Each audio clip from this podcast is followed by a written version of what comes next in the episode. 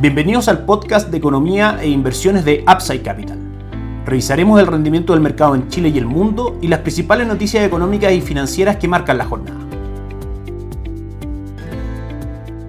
Muy buenos días, ¿cómo están ustedes? Jueves 26 de octubre de 2023, soy Ramiro Galeano, fundador de Upside Capital. Les doy la bienvenida a otra edición más de mercados en Upside Capital. El día de hoy será un día clave para el mercado local. Tenemos reunión de política monetaria del Banco Central, donde el mercado espera que se rebaje la tasa de política monetaria desde el 9.5% actual al 8.75%. Sin embargo, el foco del mercado estará básicamente en dos variables. La primera es en señales del Banco Central respecto a cómo seguirá el rumbo de recorte de tasa de política monetaria de aquí en adelante y también a los comentarios que pueda hacer respecto al tipo de cambio. Recordemos que el Banco Central está con un plan de compras de dólares y claramente el dólar en los niveles actuales que ha llegado a cotizar a máximos anuales en 953 en la última semana es un factor inflacionario que eventualmente el Banco Central podría tratar de corregir a través del término de este ciclo de compras de dólares e incluso el comienzo de un programa de ventas. Serán los focos que el mercado estudiará. En un contexto donde lo hemos comentado durante la semana, si bien el rumbo de la tasa de política monetaria en Chile es a todas luces bajista. La velocidad con que esto se vaya produciendo se ha ido moderando en cuanto a expectativas durante el último tiempo, lo que ha hecho claramente corregir a los fondos mutuos de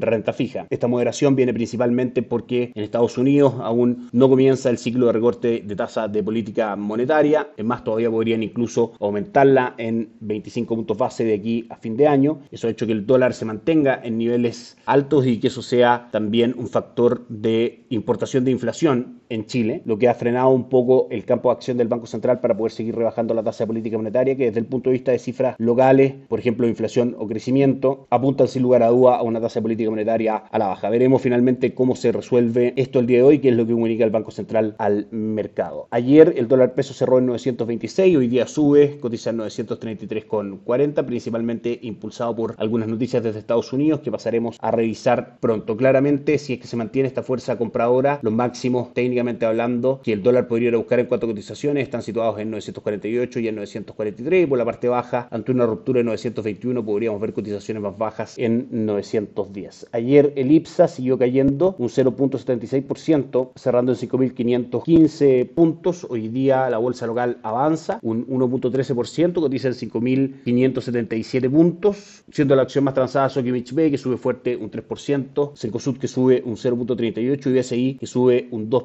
81%. Respecto a nuestra recomendación de inversión, en los fondos de Itaú AGF se mantiene el rendimiento sólido de fondos Money Market, y Itaú Performance con retorno durante el último mes del 0.68% y un acumulado durante el año del 8.19%. También manifiestan un buen retorno los fondos mutuos de renta fija con una corta duración, como por ejemplo ahorro corto plazo con retorno del 7.24% en lo que va del año e Itaú Plus con retorno del 8.85% en lo que va del año. El letargo está en fondos un poco más largos como el fondo Itaú Dinámico, que si bien en su categoría es el fondo más exitoso en cuanto a retorno de los últimos 10 años de la plaza local, mantiene un retorno del 4.76% durante lo que va del año y una caída en los últimos 30 días del 0.66%. Por supuesto, lo que hoy día decía el Banco Central y las señales que hay respecto al futuro de la tasa política monetaria y al tipo de cambio serán importantes respecto a qué esperar en cuanto a los fondos mutuos de renta fija un poco más largos. Sin embargo, lo hemos venido diciendo esta semana y lo repetimos, una correcta diversificación entre fondos money market, fondos de renta fija más cortos y fondos más largos como Itaú Dinámico, es la composición que deben tener hoy día los portafolios de renta fija. También por parte de Principal AGF mantenemos nuestra recomendación de carteras de conservación de capital, las que a seis meses han rentado un 8.14%, la cartera de conservación de capital a 18 meses que ya tiene una ponderación entre renta fija y money market un 6.89% y la cartera de 36 meses que pondera aún más renta fija sobre money market tiene un retorno durante el año del 4.23%.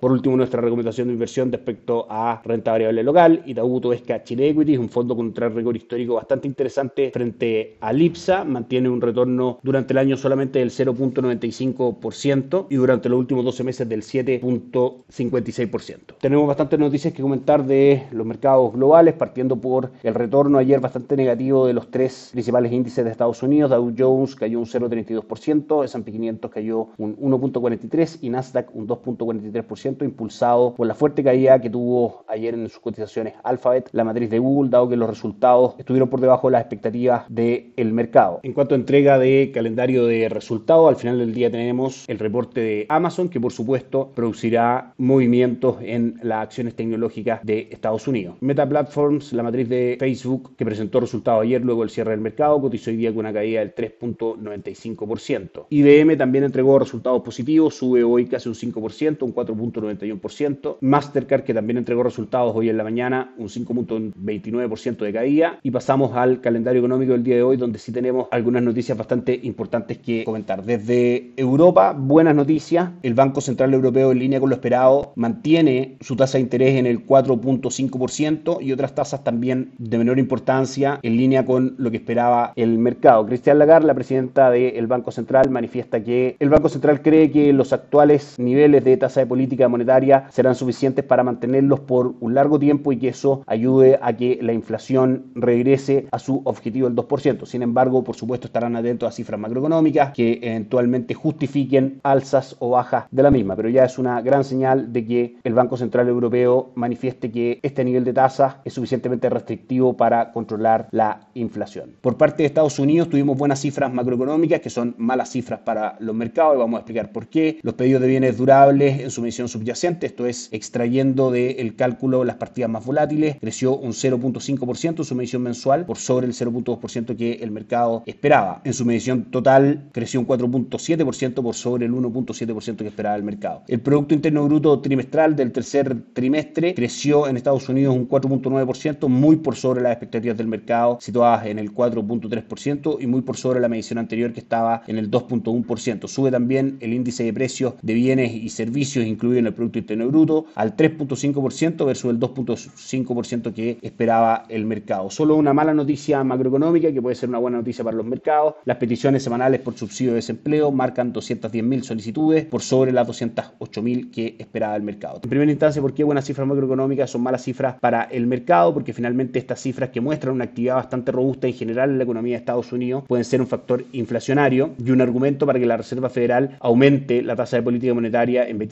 puntos base de aquí a que termine el año y la mantenga por más tiempo, es decir, retrase el proceso de recorte de tasa política monetaria que tanto espera el mercado para finalmente tener impulso alcista en el valor de las acciones y de los bonos. Y por supuesto son en ese contexto cifras que ayudan a un dólar index al alza, dólar al alza en el mundo, también en Chile por supuesto, y que por todo lo que explicamos anteriormente perjudica en el corto plazo a la renta fija local. Mañana, día feriado en Chile, tendremos un indicador importante en Estados Unidos que revisaremos el día lunes, precio de gasto en consumo personal, el indicador favorito de la Reserva Federal para el seguimiento de precios y por supuesto para tomar decisiones respecto a estos movimientos en base a su tasa de política monetaria. Con todas estas noticias, los mercados cotizan el día de hoy de la siguiente manera. El petróleo cae fuerte un 1.76%, lo que es una buena noticia para la inflación. Se acerca a un soporte en 82 dólares, cotiza en 83,95. Ante la ruptura de ese soporte, claramente podríamos ver al petróleo en precios menores y eso ser un foco de inflación que a medida que cae, por supuesto, va perdiendo importancia e incidencia. El dólar index hoy día sube un 0.31%, probablemente impulsado por esta lectura de Producto Interno Bruto mayor a lo esperado y se acerca a la resistencia de techo en 106,90. Probablemente la lectura de mañana del movimiento de los precios provoque movimientos importantes a su vez en las cotizaciones de estos instrumentos. En Europa, si bien es una buena noticia lo que comentábamos del Banco Central Europeo, los mercados no se lo toman bien por dos motivos. Uno, por este carácter de permanente en los niveles actuales de tasa de política monetaria en Europa, que podría mantenerlas más altas de lo que el mercado esperaba por más tiempo, y también por las cifras macroeconómicas importantes en Estados Unidos, mejor a las esperadas que acabamos de comentar. El DAX alemán hoy día cae un 1.08% y el Eurostock 600 cae también un 0.47%. Y en Estados Unidos la jornada vuelve a ser negativa, con S&P 500 cayendo un 0.7%, Dow Jones cayendo un 0.27% y Nasdaq cayendo un 1.31% en un comportamiento absolutamente esperado, dada estas buenas cifras macroeconómicas que tuvimos el día de hoy y la explicación de por qué cifras macroeconómicas positivas hoy día en Estados Unidos están siendo mala noticia para los mercados. Eso es todo por hoy, que tengan un excelente fin de semana largo, nos encontramos el lunes.